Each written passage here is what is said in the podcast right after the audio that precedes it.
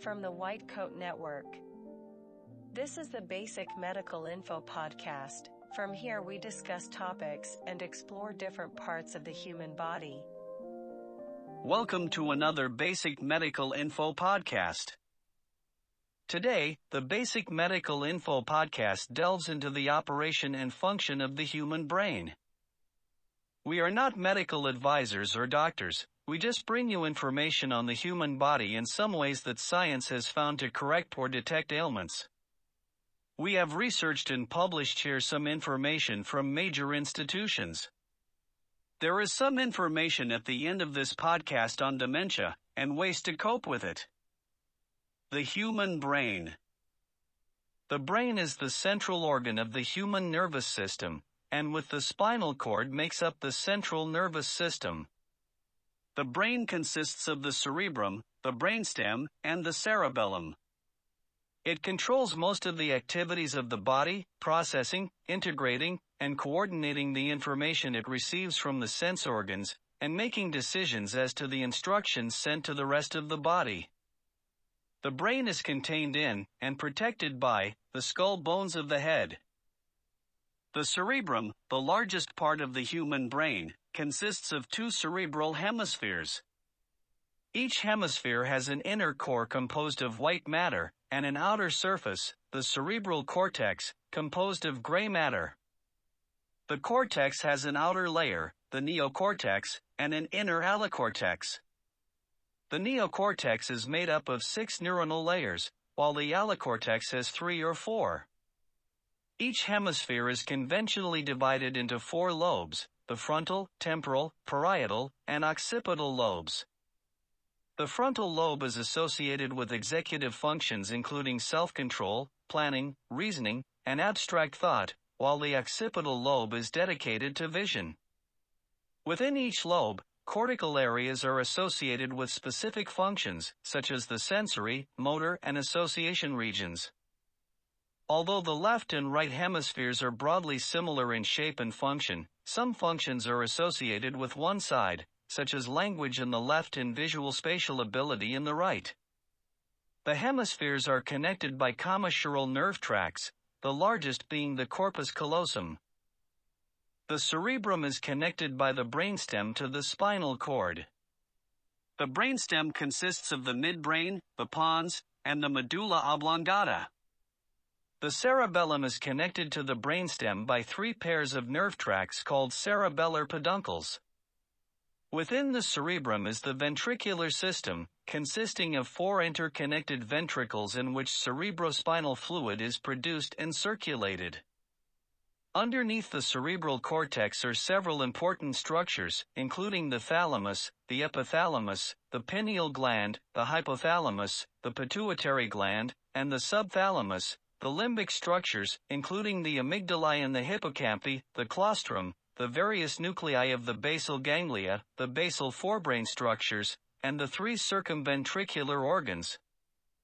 Brain structures that are not on the midplane exist in pairs, so there are, for example, 2 hippocampi and 2 amygdalae. The cells of the brain include neurons and supportive glial cells. There are more than 86 billion neurons in the brain, and an equal number of other cells. Brain activity is made possible by the interconnections of neurons and their release of neurotransmitters in response to nerve impulses. Neurons connect to form neural pathways, neural circuits, and elaborate network systems. The whole circuitry is driven by the process of neurotransmission. The brain is protected by the skull, suspended in cerebrospinal fluid, and isolated from the bloodstream by the blood-brain barrier. However, the brain is still susceptible to damage, disease, and infection. Damage can be caused by trauma, or a loss of blood supply known as a stroke. The brain is susceptible to degenerative disorders, such as Parkinson's disease, dementias including Alzheimer's disease, and multiple sclerosis. Psychiatric conditions, including schizophrenia and clinical depression, are thought to be associated with brain dysfunctions. The brain can also be the site of tumors, both benign and malignant. These mostly originate from other sites in the body. The study of the anatomy of the brain is neuroanatomy, while the study of its function is neuroscience. Numerous techniques are used to study the brain. Specimens from other animals, which may be examined microscopically, have traditionally provided much information. Medical imaging technologies such as functional neuroimaging and electroencephalography, EEG, recordings are important in studying the brain. The medical history of people with brain injury has provided insight into the function of each part of the brain. Neuroscience research has expanded considerably, and research is ongoing. The adult human brain weighs on average about 2.6 to 3.1 pounds, which is about 2% of the total body weight, with a volume of around 1,260 cubic centimeters in men and 1,130 cubic centimeters in women. There is substantial individual variation, with the standard reference range for men being 2.60 to 3.57 pounds and for women 2.27 to 3.09 pounds. The cerebrum, consisting of the cerebral hemispheres, forms the largest part of the brain and overlies the other brain structures. The outer region of the hemispheres, the cerebral cortex, is gray matter, consisting of cortical layers of neurons. Each hemisphere is divided into four main lobes: the frontal lobe, parietal lobe, temporal lobe, and occipital lobe. Three other lobes are included by some sources, which are a central lobe, a limbic lobe, and an insular lobe. The central lobe comprises the precentral gyrus and the postcentral gyrus and is included since it forms a distinct functional role. The brainstem, resembling a stalk, attaches to and leaves the cerebrum at the start of the midbrain area. The brainstem includes the midbrain, the pons, and the medulla oblongata. Behind the brainstem is the cerebellum, Latin for little brain. The cerebrum, brainstem, cerebellum, and spinal cord are covered by four membranes called meninges. The membranes are the tough dura mater, the middle arachnoid mater, and the more delicate inner pia mater. Between the arachnoid mater and the pia mater is the subarachnoid space and subarachnoid cisterns, which contain the cerebrospinal fluid. The outermost membrane of the cerebral cortex is the basement membrane of the pia mater called the glia limitans and is an important part of the blood-brain barrier. The living brain is very soft, having a gel-like consistency like soft tofu. The cortical layers of neurons constitute much of the cerebral gray matter, while the deeper subcortical regions of myelinated axons make up the white matter. The white matter of the brain makes up about half of the total brain volume. The cerebrum is the largest part of the brain and is divided into nearly symmetrical left and right hemispheres by a deep groove, the longitudinal fissure. Asymmetry between the lobes is noted as a pedalia. The hemispheres are connected by five commissures that span the longitudinal fissure. The largest of these is the corpus callosum. Each hemisphere is conventionally divided into four main lobes: the frontal lobe, parietal lobe, temporal lobe, and occipital lobe, named according to the skull bones that overlie them. Each lobe is associated with one or two specialized functions, though there is some functional overlap between them. The surface of the brain is folded into ridges, gyri, and grooves, sulci, many of which are named, usually according to their position, such as the frontal gyrus of the frontal lobe or the central sulcus separating the central regions of the hemispheres. There are many small variations in the secondary and tertiary folds. The outer part of the cerebrum is the cerebral cortex, made up of gray matter arranged in layers. It is 2 to 4 millimeters thick, and deeply folded to give a convoluted appearance. Beneath the cortex is the cerebral white matter. The largest part of the cerebral cortex is the neocortex, which has 6 neuronal layers. The rest of the cortex is of allocortex, which has 3 or 4 layers. The cortex is mapped by divisions into about 50 different functional areas known as Brodmann's areas. These areas are distinctly different when seen under a microscope. The cortex is divided into two main functional areas, a motor cortex and a sensory cortex. The primary motor cortex, which sends axons down to motor neurons in the brainstem and spinal cord, occupies the rear portion of the frontal lobe, directly in front of the somatosensory area.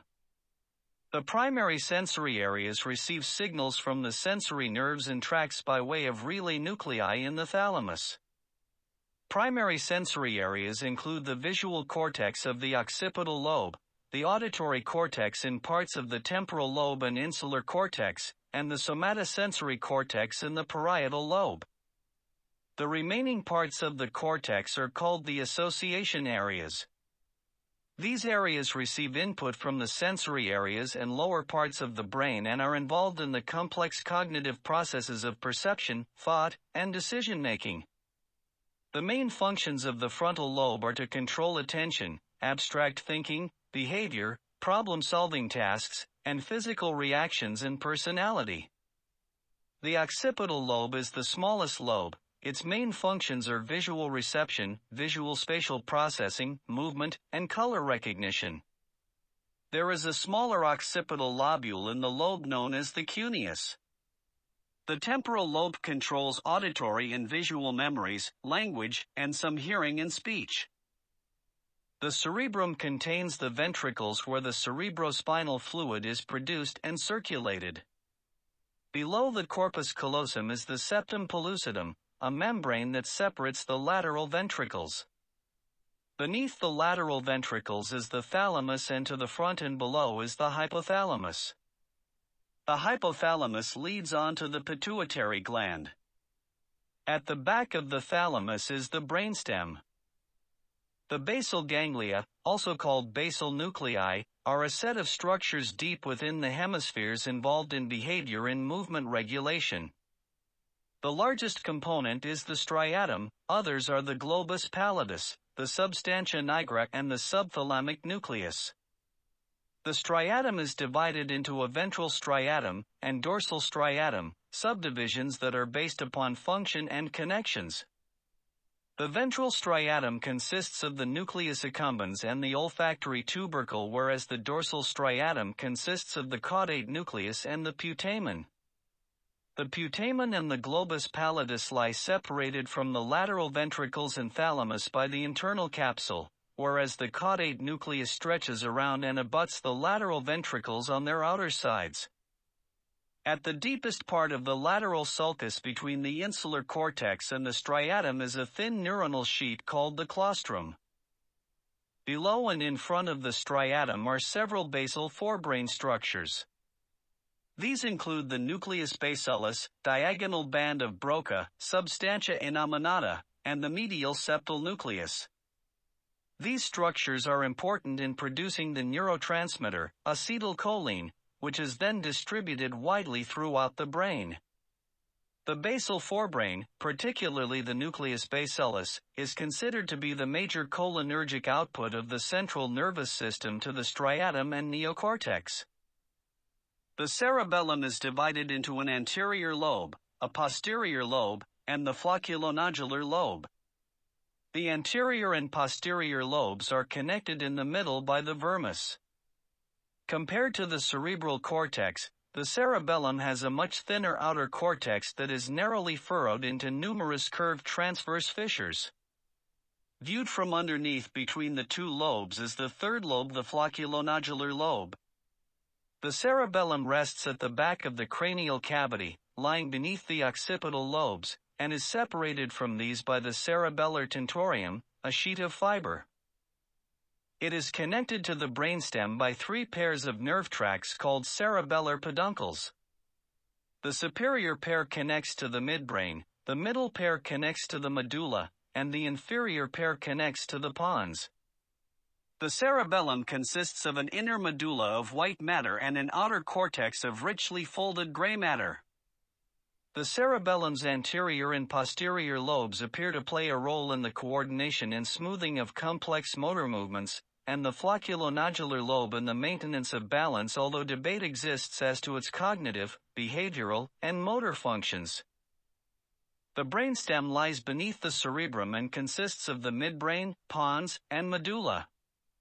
It lies in the back part of the skull, resting on the part of the base known as the clivus, and ends at the foramen magnum, a large opening in the occipital bone. The brainstem continues below this as the spinal cord, protected by the vertebral column. 10 of the 12 pairs of cranial nerves emerge directly from the brainstem. The brainstem also contains many cranial nerve nuclei and nuclei of peripheral nerves, as well as nuclei involved in the regulation of many essential processes including breathing, control of eye movements and balance. The reticular formation, a network of nuclei of ill-defined formation, is present within and along the length of the brainstem. Many nerve tracts, which transmit information to and from the cerebral cortex to the rest of the body, pass through the brainstem.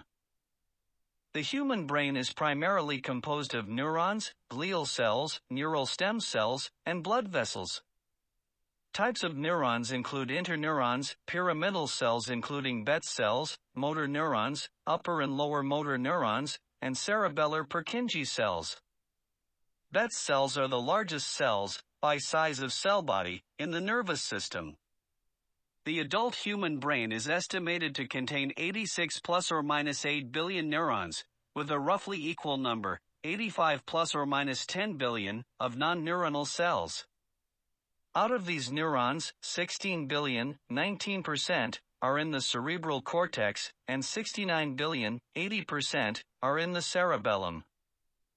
Types of glial cell are astrocytes, including Bergmann glia, oligodendrocytes, ependymal cells, radial glial cells, microglia, and a subtype of oligodendrocyte progenitor cells. Astrocytes are the largest of the glial cells. They are stellate cells with many processes radiating from their cell bodies. Some of these processes end as perivascular end feet on capillary walls. The glial limitans of the cortex is made up of astrocyte foot processes that serve in part to contain the cells of the brain. Mast cells are white blood cells that interact in the neuroimmune system in the brain. Mast cells in the central nervous system are present in several structures including the meninges. They mediate neuroimmune responses in inflammatory conditions and help to maintain the blood-brain barrier, particularly in brain regions where the barrier is absent. Mast cells serve the same general functions in the body and central nervous system, such as affecting or regulating allergic responses, innate and adaptive immunity, autoimmunity, and inflammation. Mast cells serve as the main effector cell through which pathogens can affect the biochemical signaling that takes place between the gastrointestinal tract and the central nervous system. Some 400 genes are shown to be brain-specific. In all neurons, ELAVL3 is expressed, and in pyramidal neurons, NRGN and REP2 are also expressed. GAD1, essential for the biosynthesis of the neurotransmitter GABA, is expressed in interneurons. Proteins expressed in glial cells include astrocyte markers GFAP and S100B, whereas myelin basic protein and the transcription factor OLIG2 are expressed in oligodendrocytes. Cerebrospinal fluid is a clear, colorless transcellular fluid that circulates around the brain in the subarachnoid space, in the ventricular system, and in the central canal of the spinal cord. It also fills some gaps in the subarachnoid space, known as subarachnoid cisterns. The four ventricles, two lateral, a third, and a fourth ventricle, all contain a choroid plexus that produces cerebrospinal fluid. The third ventricle lies in the midline and is connected to the lateral ventricles. A single duct, the cerebral aqueduct between the pons and the cerebellum, connects the third ventricle to the fourth ventricle. Three separate openings, the middle and two lateral apertures, drain the cerebrospinal fluid from the fourth ventricle to the cisterna magna, one of the major cisterns. From here, cerebrospinal fluid circulates around the brain and spinal cord in the subarachnoid space, between the arachnoid mater and pia mater. At any one time, there is about 150 milliliters of cerebrospinal fluid, most within the subarachnoid space. It is constantly being regenerated and absorbed and is replaced about once every 5 to 6 hours. A glymphatic system has been described as the lymphatic drainage system of the brain. The brain-wide glymphatic pathway includes drainage routes from the cerebrospinal fluid and from the meningeal lymphatic vessels that are associated with the dural sinuses and run alongside the cerebral blood vessels. The pathway drains interstitial fluid from the tissue of the brain. The internal carotid arteries supply oxygenated blood to the front of the brain, and the vertebral arteries supply blood to the back of the brain. These two circulations join in the circle of Willis, a ring of connected arteries that lies in the interpeduncular cistern between the midbrain and pons. The internal carotid arteries are branches of the common carotid arteries. They enter the cranium through the carotid canal, travel through the cavernous sinus, and enter the subarachnoid space. They then enter the circle of Willis, with two branches, the anterior cerebral arteries, emerging. These branches travel forward and then upward along the longitudinal fissure and supply the front and midline parts of the brain. One or more small anterior communicating arteries join the two anterior cerebral arteries shortly after they emerge as branches. The internal carotid arteries continue forward as the middle cerebral arteries. They travel sideways along the sphenoid bone of the eye socket, then upwards through the insula cortex, where final branches arise. The middle cerebral arteries send branches along their length. The vertebral arteries emerge as branches of the left and right subclavian arteries. They travel upward through transverse foramina, which are spaces in the cervical vertebrae. Each side enters the cranial cavity through the foramen magnum along the corresponding side of the medulla. They give off one of the three cerebellar branches. The vertebral arteries join in front of the middle part of the medulla to form the larger basilar artery, which sends multiple branches to supply the medulla and pons, and the two other anterior and superior cerebellar branches. Finally, the basilar artery divides into two posterior cerebral arteries. These travel outwards, around the superior cerebellar peduncles, and along the top of the cerebellar tentorium, where it sends branches to supply the temporal and occipital lobes. Each posterior cerebral artery sends a small posterior communicating artery to join with the internal carotid arteries. Cerebral veins drain deoxygenated blood from the brain. The brain has two main networks of veins, an exterior or superficial network, on the surface of the cerebrum that has three branches, and an interior network. These two networks communicate via anastomosing, joining, veins. The veins of the brain drain into larger cavities of the dural venous sinuses, usually situated between the dura mater and the covering of the skull. Blood from the cerebellum and midbrain drains into the great cerebral vein. Blood from the medulla and pons of the brainstem have a variable pattern of drainage, either into the spinal veins or into adjacent cerebral veins. The blood in the deep part of the brain drains, through a venous plexus, into the cavernous sinus at the front, and the superior and inferior petrosal sinuses at the sides, and the inferior sagittal sinus at the back. Blood drains from the outer brain into the large superior sagittal sinus, which rests in the midline on top of the brain. Blood from here joins with blood from the straight sinus at the confluence of sinuses. Blood from here drains into the left and right transverse sinuses. These then drain into the sigmoid sinuses, which receive blood from the cavernous sinus and superior and inferior petrosal sinuses. The sigmoid drains into the large internal jugular veins. The larger arteries throughout the brain supply blood to smaller capillaries. These smallest blood vessels in the brain are lined with cells joined by tight junctions, and so fluids do not seep in or leak out to the same degree as they do in other capillaries. This creates the blood-brain barrier. Parasites play a major role in the formation of tight junctions. The barrier is less permeable to larger molecules, but is still permeable to water, carbon dioxide, oxygen, and most fat-soluble substances, including anesthetics and alcohol. The blood-brain barrier is not present in the circumventricular organs, which are structures in the brain that may need to respond to changes in body fluids, such as the pineal gland, area postrema, and some areas of the hypothalamus.